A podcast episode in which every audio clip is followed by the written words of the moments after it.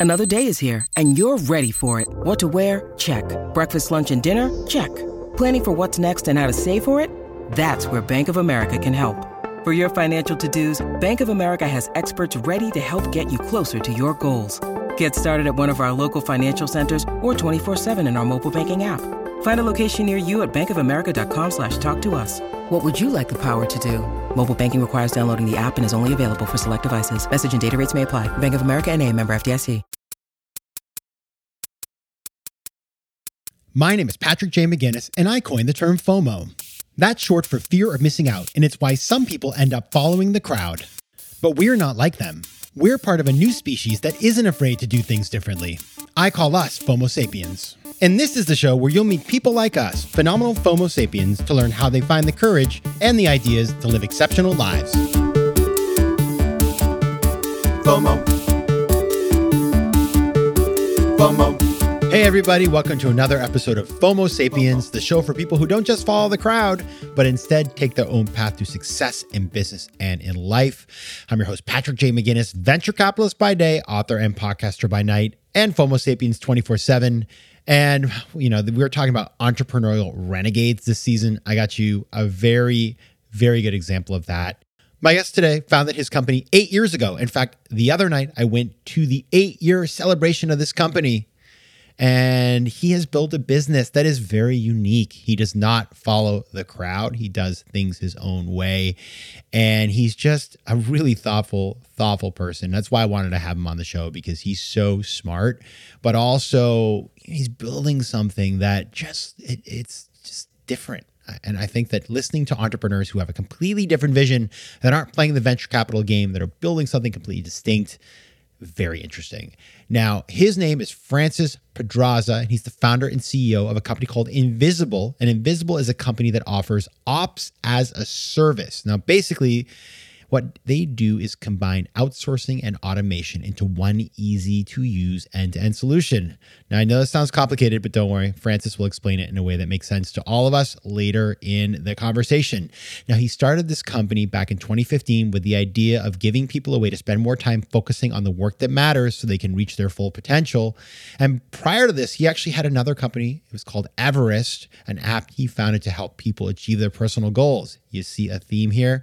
He studied history, philosophy, and economics at Cornell and Oxford. And one thing I love about Francis is he's just the kind of guy that will start like quoting Cicero while you're grabbing a coffee with him and bring up Descartes over dinner. So he is really interesting because he's a philosopher, not just an entrepreneur. And he's just an interesting guy. And that's, I think, why he's been featured in an article that I thought was really incredible in New York Magazine. It's called What If You Could Outsource Your To Do List. And I read this shortly after meeting Francis the first time. And I was like, I got to get this guy on FOMO Sapiens. And here he is today. Now, in our conversation, you're going to learn a couple different things that I think are really special. Number one, you're going to learn about how he is building his company very differently. It's not about raising more and more money, it's about getting rid of the investors to make his employees partners in the company. We are also going to go down a couple rabbit holes, but they're nice rabbit holes. And I don't know what that means. But, you know, the thing is, as I mentioned, Francis has read a ton of philosophy. And so we're going to get into the existential meaning of FOMO from the perspective of a philosopher and an entrepreneur. We're also going to talk about what Francis learned from his first startup, which didn't go well, and how it has shaped how he's been building Invisible because he raised a bunch of money from some very fancy people. It didn't succeed. And so it really kind of defined for him how he wanted to build a business in the future. Now, a small ask for you this week. If you haven't done it, please consider reviewing the podcast. We are growing the number of reviews, it's getting up there, but I still need more because when you have more reviews, it's easier for people to find the show. People take you a little bit more seriously than if you have like seven reviews. So if you don't mind, and more importantly, I read the reviews and learn from them. So it's good feedback for me. I'd be so appreciative. Just go to your your app that you listen to the show on and review. Obviously, if you hate the show, don't give me one star because if you hate the show, go listen to something you like better. I don't want to be in your ear if you're not enjoying it, but if you like the show, it would mean so much to me. All right, now onto the interview. As you know, I like to start every conversation the same way. Of course, for Francis, I made no exception. And the question is this What's a formative decision you've had to make to get to where you are today? Not to raise a Series A and to commit the company to profitability. Um, we were about for almost five years into the company. Um, the team was tired. Uh, we'd gotten to a one mil run rate. Um, then we had sort of hit a plateau for about six months after raising money, and the the default strategy was raise a big Series A from a, a well known VC. And uh, everyone was excited about that because everyone's expectations uh, for bigger salaries, um, lower risk, um, are tied to this kind of um, you know series a messiah like have the series a come rescue us right? It's almost like a bailout. Every every fundraising round is like a bailout. And there's this assumption that all the problems will just go away. Um, somebody else is going to you know come in and um, you know help you solve them. Uh, it's like kind of like the reinforcements arrive arising. And i told the team reinforcements are not coming. We're going to have to solve all the problems on our own and we're going to have to get the company to profitability.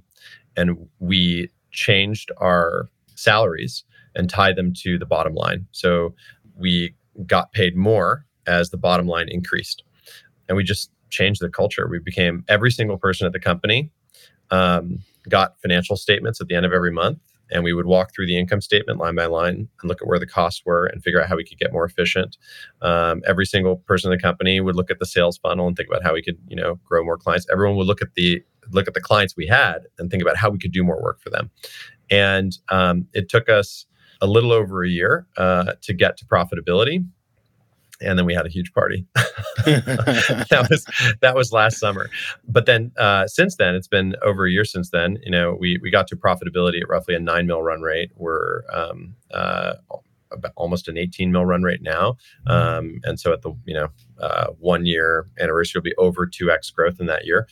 And we've now come up with a completely contrarian uh, corporate strategy. Uh, whereas in, instead of you know raising more and more money, uh, we actually um, are using profits and debt to buy back our equity. We're buying back all of our investors, and our corporate strategy is actually to become a hundred percent partner owned company. We call our employees partners. Um, if you go to the hiring page of our website, we say no employees allowed. Um, we have built a completely different, you know, company culture all around uh, extreme ownership, um, not just in financial terms, but in in terms of the your behaviors. You know, we talk about the way an employee will operate in a certain situation versus the way an owner will operate. Um, and employees will like follow the rules and do their quote unquote job, whereas the owner will think about the overall strategic picture and the goal and will focus on a problem and they will keep going until all the problems are solved. There's so much in there that we're going to get into today but i just want to mm. i want to mention a couple of things just call them out because i think in the history of this show i cannot think of many examples we've had companies where bootstrapped okay great. That is by the way mad respect. We have not, to my knowledge, had a company that you know raised some money and then said, actually, we want to buy back the shares. We want to make our employees partners in the business. We want to have tr- radical transparency, accountability, mm-hmm. self reliance. I mean, this is just not the stuff that you see because what our culture and our entrepreneurial culture glorifies is the TechCrunch article that says, you know, guess what? We just raised $10 million from, you know, very high class VCs. What you don't see in the fine print, of course, is that we just sold 30% of the company. And if the company's worth $10 billion one day, well, that's, you know, $3 billion of value to that investor, right? So have I done the math mm-hmm. right there? Um, but, mm-hmm. but that, yeah. that's exactly the kind of stuff that a lot of people don't do. So you're taking a really different path. And as I think about what you've just said, and we're going to get into these, I just threw the entire plan for the interview out the window because you just. That's great. I know. Right? We're going freeform today, everybody. FOMO. Quick math. The less your business spends on operations, on multiple systems, or delivering your product or service, the more margin you have and the more money you keep. But with higher expenses on materials, employees, distribution, and borrowing, everything costs more. So to reduce costs and headaches, smart businesses are graduating to NetSuite by Oracle. NetSuite is the number one cloud financial system, bringing accounting, financial management, inventory, and HR into one platform and one source of truth. With NetSuite, you reduce IT costs because NetSuite lives in the cloud with no hardware required, accessed from anywhere. You cut the cost of maintaining multiple systems because you've got one unified business management suite. And you improve efficiency by bringing all major business processes into one platform, slashing manual tasks and errors. Over 37,000 companies have already made the move, so do the math. See how you'll profit with NetSuite. And with rising prices everywhere you look, you gotta do the math and save money. Good news by popular demand, NetSuite has extended its one of a kind flexible financing program for a few more weeks. So head over to netsuite.com slash FOMO. That's netsuite.com slash FOMO. netsuite.com slash FOMO. Tudo bem, meus queridos Fomo sapiens? Now, that right there was Portuguese. And as you know, I love speaking foreign languages. But I'm not alone. One in five Americans have learned a new language on their bucket list. If that's you, make 2024 the year you finally check it off that list with Babbel, the science-backed language learning app that actually works. Don't pay hundreds of dollars for private tutors or waste hours on apps that don't really help you speak the language. Babbel's tips and tools are approachable, accessible, and delivered with conversation-based teaching so you're ready to practice what you've learned in the real world. Now, FOMO sapiens, you know I speak four languages, and it takes work to stay on top of them, especially with French. C'est difficile. But with Babbel, I'm able to practice practical conversations that I can actually use in the real world. Here's a special limited time deal for our listeners. Right now, get up to 60% off your Babbel subscription, but only for our listeners at babbel.com slash FOMO. Get up to 60% off at babbel.com slash FOMO. That's spelled B-A-B-B-E-L dot com slash FOMO. Rules and restrictions may apply. FOMO. Francis, so how, how would you describe what your company Invisible does? Invisible is ops as a service. You can delegate any business process, any repetitive work on a Zoom call, just show it to our team or delegate it in our app. And we combine outsourcing and automation to do it. So we have a thousand workers on our digital assembly line doing all the steps that we can't automate. And we're always trying to figure out how to automate more steps. And it works for every industry, everything from insurance to helping um, you know food delivery companies digitize restaurant menus, to helping customer support teams do tickets, to helping data science teams build data sets. I mean, you can use it for anything. There's an implicit thing, and you are, you know, of the people that I know in the world, you are a man who has read the great books. You are, you talk about uh, at dinner parties, pre-Cartesian and post-Cartesian thought, which is something that I did ran to Google because I was like, need to figure this one out. And and as I think about the philosophy of this, what I'm seeing is there's patience and there is a long-term plan and there is a a uh, let's say a, a, healthy relationship with FOMO where you're not just looking at the market and saying I have to raise the big round because everybody else is doing it. So as a philosopher, I want to hear unpack FOMO from your perspective and how this fits into the picture. Yeah, so I'll try to bridge the the two, you know, that that, that whole business narrative I gave you Mm-hmm, and FOMO mhm. as a philosophical concept and FOMO as an economic concept because I, I view FOMO very flexibly. It's a very very rich concept. If you did a mind map of FOMO, it would be an amazing mind map. Um, so I'll start with our corporate strategy that I just mentioned. Thinking, let's think through it through from first principles. If we raised the Series A that we wanted to raise, we would have raised ten million dollars at a hundred million dollar valuation and think about how excited we would be right? We would you know maybe there'd be a wall street journal article. I'd send it to my parents. I'd say look mom look dad we're successful. Somebody decided to buy 10% of our company for a 100, 100 million dollar price. Now my parents are pretty financially savvy but like even though they're you know most people would just say great but actually what they should say is no we should go this is a funeral. This is a disaster. This is terrible. Because if you, your company becomes worth $10 billion, that 10 million that you just raised is going to cost you a billion dollars. And because it's equity, it, it won't be paid off uh, when you when you get to 10 billion and it's worth a billion. They still own 10%. So if you take that 10 billion dollar company and make it worth a hundred billion dollars, that billion dollars turns into 10 billion dollars. People don't understand how equity, how precious equity work it is, it, how how insanely you know um, exponential it is.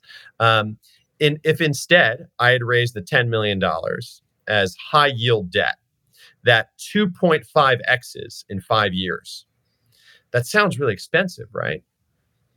Well, I would have reduced my cost of capital by 40x. The 10 million would have turned into 25 million in that scenario, whereas in the other scenario, the 10 million turns into a billion and um, and so uh, that's an example of um, you know resisting FOMO. Like uh, the herd mentality is everyone's raising a Series A. I'm going to raise a Series A, and actually becomes more of a status game, and or more of just a you know a game. Like the game has been set up, and like I want to be the best. I want to raise the biggest round at the most money, and nobody's actually questioning the game itself. Like and and and actually The real money is when you decide to start playing a completely different game um, and even invent your own game. And that's what we've done. Um, so we got to profitability and kind of like, uh, a, you know, I, I, still had board control two to one. So kind of like a creepy haunted house. Uh, I said, look, equity turns into money in five ways uh, either dividends, which is the main way. Um, uh, historically, that's what companies are for, creating dividends. Um, secondaries, uh, where another outside investor buys an inside investor stock. Um, uh, an IPO, uh, you go public, uh, and then anyone can buy your stock. M&A, you sell your company to another company, or buybacks. The company buys back shares from you as a shareholder. Those are the only five ways that equity turns into money. I just closed all the doors in the haunted house one at a time. not planning on doing a dividend. Um, uh, not planning on facilitating a secondary. Not planning on going public. Not planning on selling the company. If you want your stock, you know your stock's worth a lot of money. Uh, if you want to sell it, you're going to sell it back to the company. And then obviously the question was, well, how are you going to pay for that?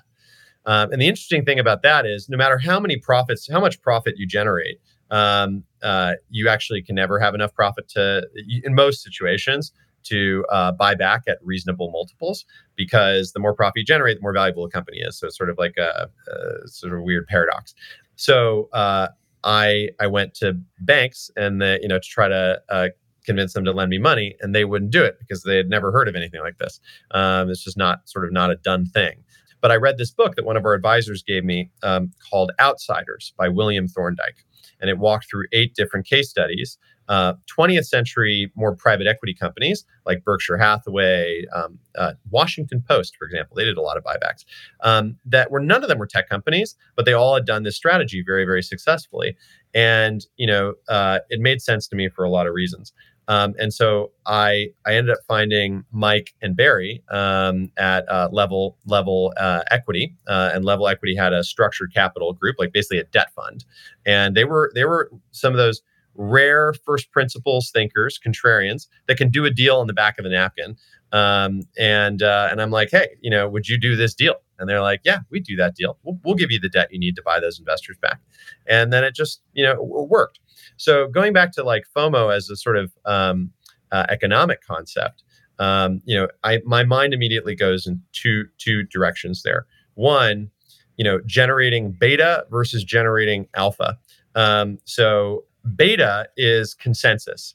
Uh, if you do what everybody else does, more or less, and you're just trying to compete with everybody else to play that the game that everyone else is playing better, um, you're going to generate average results or above average results you're never going to generate insane results.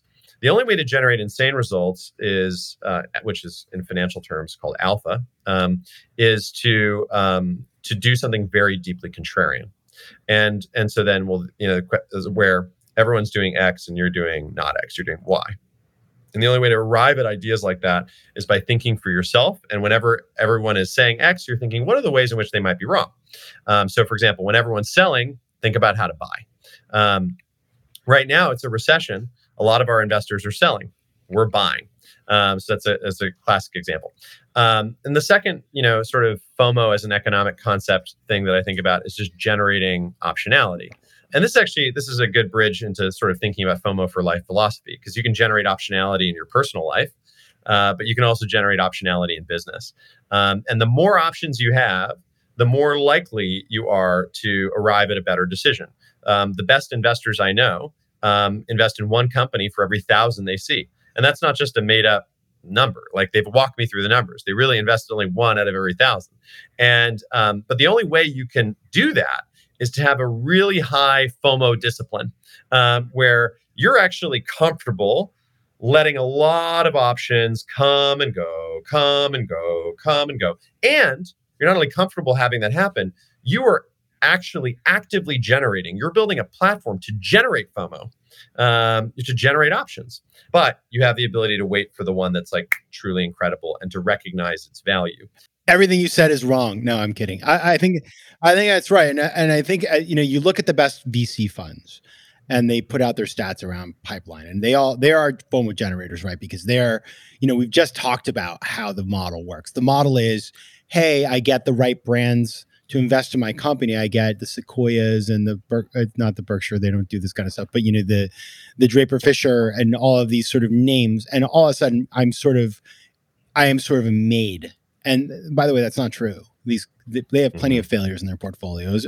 They mm-hmm. do have better access, but they part of that's mm-hmm. because they've created a pipeline where they get as much deal flow as they can handle. And then they mm-hmm. go through and mm-hmm. they pick. And, you know, the model is such that, you know, a lot of this mm-hmm. is timing as well. But they will have the ability to choose the best of that bunch. And then the rest, the ones they say no to, go in what I call the FOMO folio, which is like pretty interesting company, but we're not going to do this deal. And so that makes a lot of sense to me. I think with the major caveat that you are able to not be an optimizer, right? Because you know the flip side of FOMO, of course, of course, is FOBO, and it's that you have so many options that you're overwhelmed and can never choose any, and so you got to have the the rigor and the processes to make a decision. Mm-hmm. But but I would generally agree with you that that is um, absolutely the way to play it. And what I find so interesting about the way you've done things is, you know, you're you're you're you're contrarian but also i guess what you're the trade-off you're making and maybe you won't agree with me but uh, this is the way i kind of think about mm-hmm. it is if you raise a gazillion dollars you could you could grow faster. Mm-hmm. however the trade you're making is to say i'm going to grow a little slower. I'm not going to you know i'm going to drive the car on the highway at 70 i'm not going to go 130 my chances of getting there all in one piece are much higher and i'm going to own the whole car. I don't have to go out and you know get a bunch of people to finance the car for me. So you're trading off sort of the certainty of success and the ability to own more of that success against moving way faster, but also the chance that, you know, even if you get there, you don't own it and, and you might crash along the way. Is that a fair way of of laying out your philosophy? Well, so so you you raised a lot that my mind's going in different directions. May I free associate? Yes, go ahead. Thank you. Okay to the question of whether if we raised more, we could grow faster, I thought about that a lot. Um, like, is it actually true that we're growing less fast than we otherwise would? Um, and then I started to think, well, what are the constraints on my growth? And I started to realize that in different businesses, there are different constraints. Um, and in our business, our constraints are actually not capital constraints, they're operating constraints. Um, and I'll give you an example. Uh, so you know, we ended last year with roughly like 40 partners at the company. Uh, and by the end of this year, we'll have um, maybe 70 partners at the company, almost double. If you poured a bunch of capital into Invisible and just said, grow faster, like maybe we could have gotten to 90 or 100 or 110 partners at the company. We could have grown headcount. But that's sort of thinking thinking inside of a spreadsheet instead of thinking inside of real life, right? Because obviously, uh, we all know that uh, you know there's human there's such a thing as like culture and human dynamics.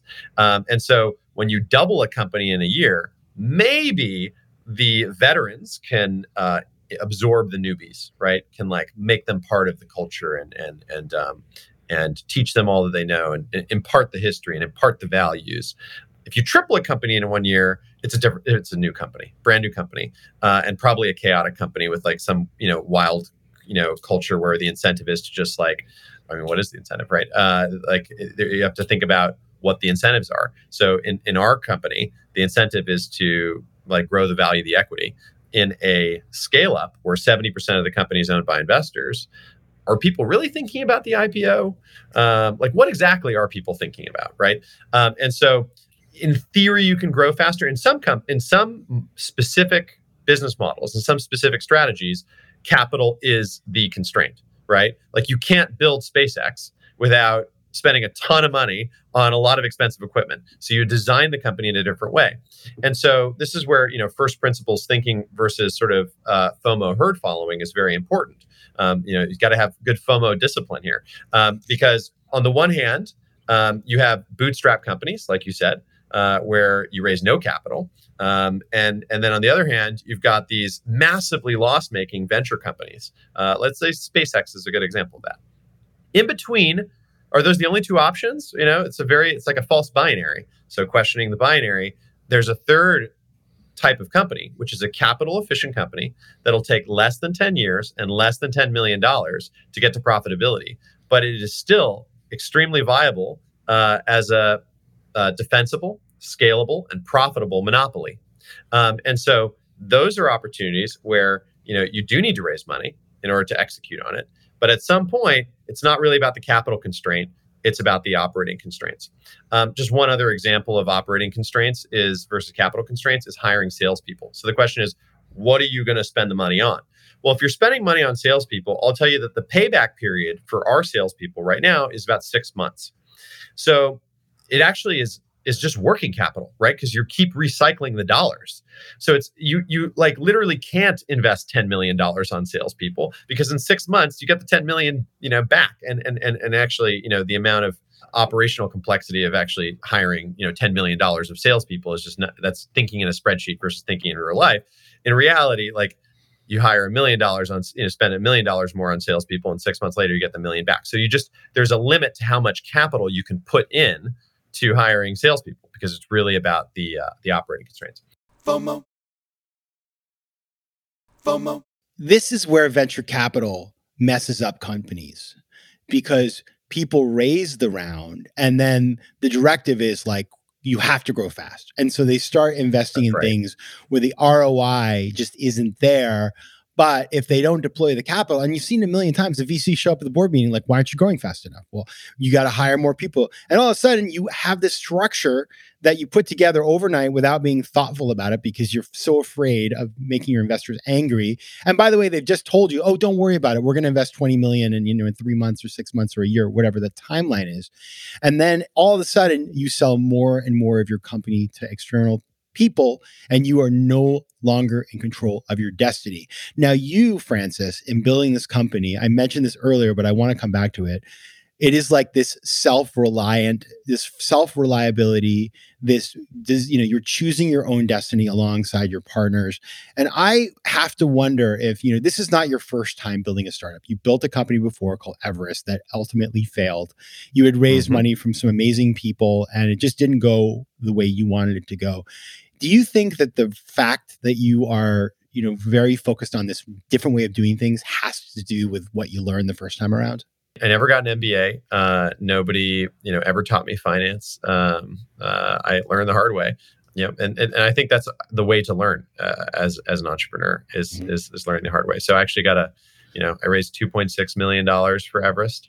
Uh, I got a two point six million dollar MBA, uh, and uh, I um, I joke about that with you know some some real um, contrition because like those were you know our, my investors hard earned dollars and and it's not even just about the money that went into Everest. You think about the man years. You know some of my favorite math is uh, ten people work at a company for a year. How many years went into the company?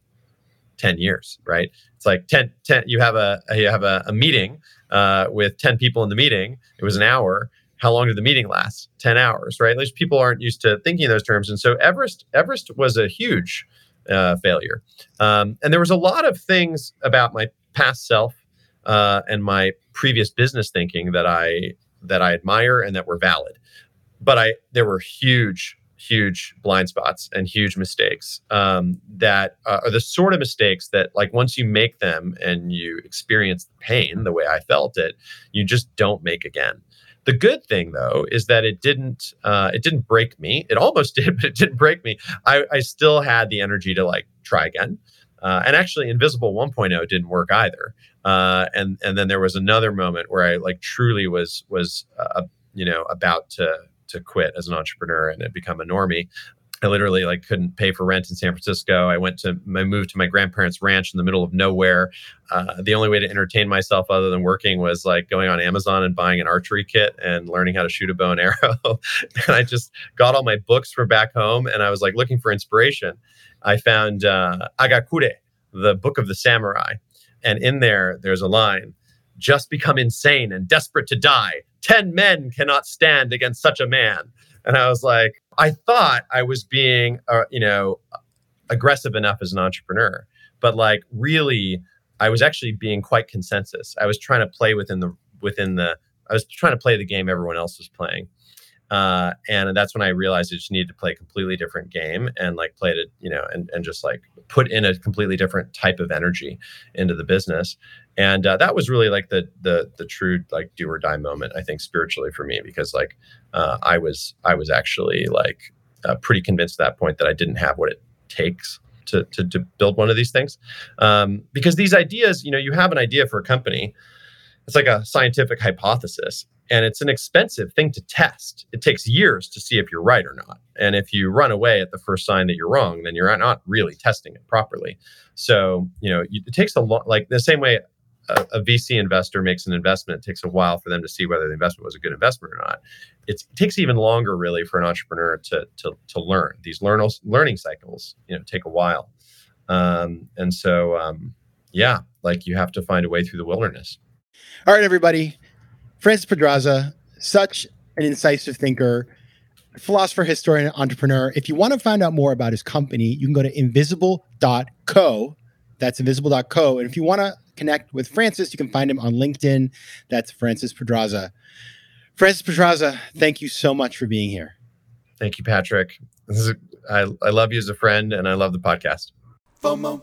If you like today's show, please be sure to rate it and recommend it to your friends. And as always, you can find me on Instagram at Patrick J. McGinnis, on Twitter at PJ McGinnis, and on the web at FOMOSapiens.com or PatrickMcGinnis.com, where you can get all kinds of free resources to live a more decisive and entrepreneurial life. FOMO Sapiens is recorded in New York City. Theme music is by Mike McGinnis, and editing and post production is by Josh Elstro. If you like today's show, please be sure to rate it and recommend it to your friends. And as always, you can find me at FOMOSapiens.com and at PatrickMcGinnis.com. To advertise on FOMO Sapiens, reach out to contact at FOMOSapiens.com. FOMO.